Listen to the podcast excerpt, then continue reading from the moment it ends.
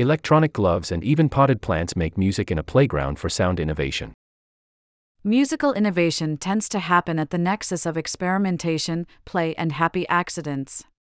As one Massachusetts Institute of Technology, MIT, student explains in this video, the overdriven guitar fuzz sound that's become so familiar in rock and blues was discovered via a tech malfunction.